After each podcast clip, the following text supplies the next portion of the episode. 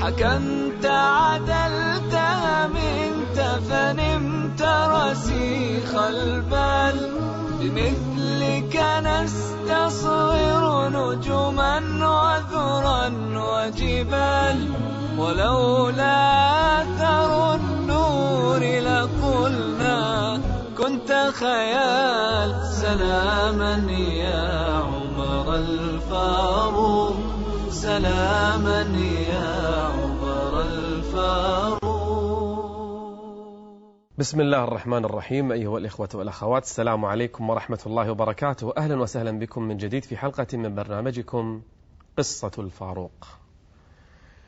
عن أي شيء نتحدث؟ وفي أي جانب من جوانب حياة عمر نتكلم؟ عمر رضي الله عنه كان يحب النبي صلى الله عليه وآله وسلم حبا عظيما وكان صادقا صريحا. لما علم أن من تمام الإيمان حب النبي صلى الله عليه وسلم. قال يا رسول الله إنك لأحب إلي من كل شيء كل شيء إلا نفسي. وكان عمر صريح كان لا يجامل وكان يخبر عن كل ما في قلبه. فقال له النبي عليه الصلاة والسلام لا يا عمر يعني الإيمان ما يكتمل بهذا الإيمان موجود لكن قمة الإيمان ليست هذه. حتى أكون أحب إليه من والده وولده والناس أجمعين بل حتى من نفسه. فذهب عمر ورجع ثم قال يا رسول الله إنك لأحب إلي حتى من نفسي. نعم أحب إلي حتى من نفسي. فقال له النبي صلى الله عليه وآله وسلم الآن يا عمر الآن يا عمر. كان يحب رسول الله حبا جما. يوم من الأيام دخل استأذن عليه في البيت وكان عنده نساء يرفعن أصواتهن.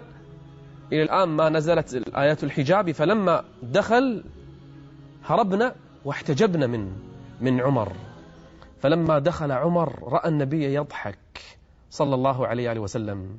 قال ما الذي يضحكك يا رسول الله؟ أضحك الله سنك. فقال إن النساء كن عندي يرفعن أصواتهن. فلما سمعنا بدخولك ابتدرنا الحجاب كل واحدة راحت تغطت واختبأت. فقال عمر لهن يا عدوات أنفسهن لا تفعلن هذا لرسول الله لكن تفعلنه لي أنا يعني ما تخافون من النبي عليه الصلاة والسلام وتخافون مني أنا. والنبي يضحك الآن. فقال قالت إحدى النساء لعمر قالت أنت أغض وأغلظ أفض وأغلظ من رسول الله. يعني النبي عليه الصلاة والسلام أليم منك؟ أنت أشد منه. وضحك النبي عليه الصلاة والسلام ثم قال له إيه يا ابن الخطاب ما سلكت فجا إلا سلك الشيطان فجا غيره. الله أكبر. شهادة وأي شهادة لمن؟ لعمر. ما سلكت فجا طريقا إلا سلك الشيطان فجا غيره. قال بعض أهل العلم هذا مجاز. هذه كناية أن تأثير الشيطان يبتعد وقال بعضهم بل هي حقيقة. شياطين الجن التي تنتشر إذا سمعت بعمر بن الخطاب فرت إلى طريق آخر خوفا وهيبة ممن؟ من عمر بن الخطاب رضي الله عنه وأرضاه. سلاما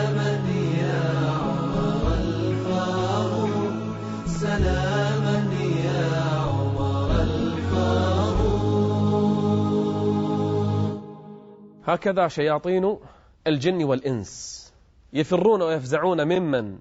من عمر بن الخطاب. كان النبي يحبه حتى سئل يوم من الأيام من أحب الناس إليك يا رسول الله؟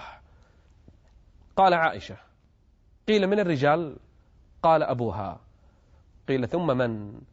قال عمر كان يحب عمر لأنه يعني أعز الله به الإسلام وقف يحمي النبي صلى الله عليه وسلم بنفسه سنوات طوال. يوم من الأيام شاف عليه ثوب جميل جديد. فقال يا عمر أهو جديد أم غسيل؟ قال بل غسيل. يعني مو ثوب جديد بس غسلته. قال البس جديدا وعش حميدا ومت شهيدا. واستجاب الله لرسوله صلى الله عليه وسلم. فعاش عمر حميدا ومات شهيدا. عمر رضي الله عنه وأرضاه لما علم بمرض النبي صلى الله عليه وسلم في آخر حياته حزن كغيره من الصحابة. وكان عمر يسكن في العوالي في ناحية المدينة. إلى اليوم معروفة هذه المنطقة. كان يسكن في العوالي وكان كل يوم لأنه كان تاجرا يعمل وكان عنده أولاد وزوجات وكان يكدح. فكان يرسل أحد إخوانه يوميا يذهب هو ويشتغل هو. ثم اليوم الثاني هو يذهب إلى رسول الله يتعلم وأخوه يرجع ويشتغل يتناوب العمل مع أخيه ليتعلم العلم من رسول الله حتى لا يفوته شيء من رسول الله حتى مرض النبي صلى الله عليه وسلم. وحزن عمر كما حزن الناس. لكن لما جاءت تلك اللحظة وذلك اليوم الذي بدأ ينتشر الخبر أن المرض اشتد على رسول الله ظل عمر عند بيت رسول الله صلى الله عليه وسلم في ذلك اليوم لم يغادر يترقب أي خبر مفرح لهم حتى انتشر الخبر أن النبي قد مات ماذا؟ رسول الله صلى الله عليه وسلم قد مات ما صدق عمر الخبر رفع سيفه توشح سيفه فقال لأصحابه قال للناس لا يزعمن أحدكم أن رسول الله قد مات. قال والله من قال إن رسول الله قد مات لأضربنه بالسيف. قال ذهب يكلم ربه كما ذهب موسى واعد ربه وسيعود. ما مات رسول الله ما مات رسول الله. عمر يهدد الناس لا يزعم أحد منكم أن محمدا قد مات رفع السيف يهدد الناس والناس خائفون ماذا نفعل؟ حتى جاء أبو بكر ودخل في البيت وتأكد من الخبر أن النبي قد مات. فخرج إلى عمر عمر يهدد الناس. فقال له أبو بكر يا عمر اجلس. يا عمر اجلس. وعمر ما جلس. عمر هول الصدمة جعله ما يجلس الآن. يقول فذهب أبو بكر إلى المسجد فتبعه الناس. يقول فتبعت الناس معهم. يقول فلما قال أبو بكر فإن محمدا قد مات. وتلا الآية يقول عمر خررت على ركبتي جثى على ركبتيه وخرت عيناه وأخذ يبكي عمر. يقول وكأني أسمع الآية أول مرة. وما محمد إلا رسول قد خلت من قبله الرسل. فإن مات أو قتل انقلبتم على أعقابكم ومن ينقلب على عقبيه فلن يضر الله شيئا وسيجزي الله الشاكرين. عمر الآن تمر على مخيلته. أحوال النبي في مكة لما كان يجلس معهم في دار الأرقم. لما كان يعلمه الصلاة ويجلس معه يقرئه القرآن. عمر تمر في مخيلته لما كان يبني المسجد مع رسول الله. كان يخطب بهم الجمعة. تمر في ذاكرته تلك المعارك مع رسول الله. في المعركة وهو يقاتل معهم. أنا النبي لا كذب.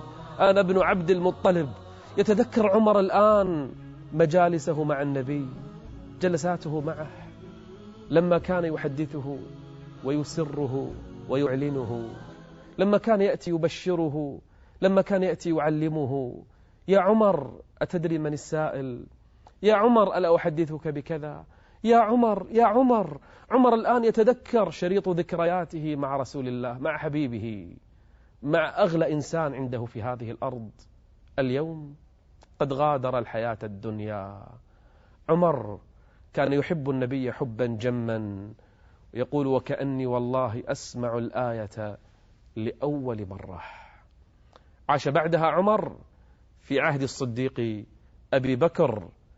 نعم نعم المحكوم للحاكم نعم الرعية لذلك الراعي.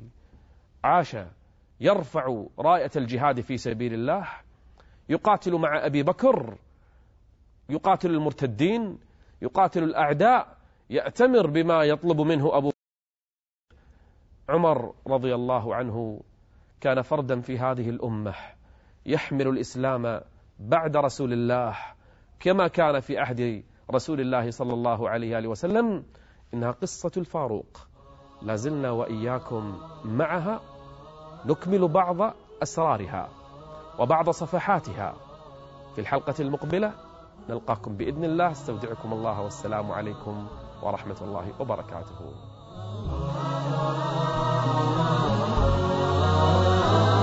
ملأت الأرض بعدلك وفتحت الأمصار وقلت بحق الناس لقد ولدوا أحرار.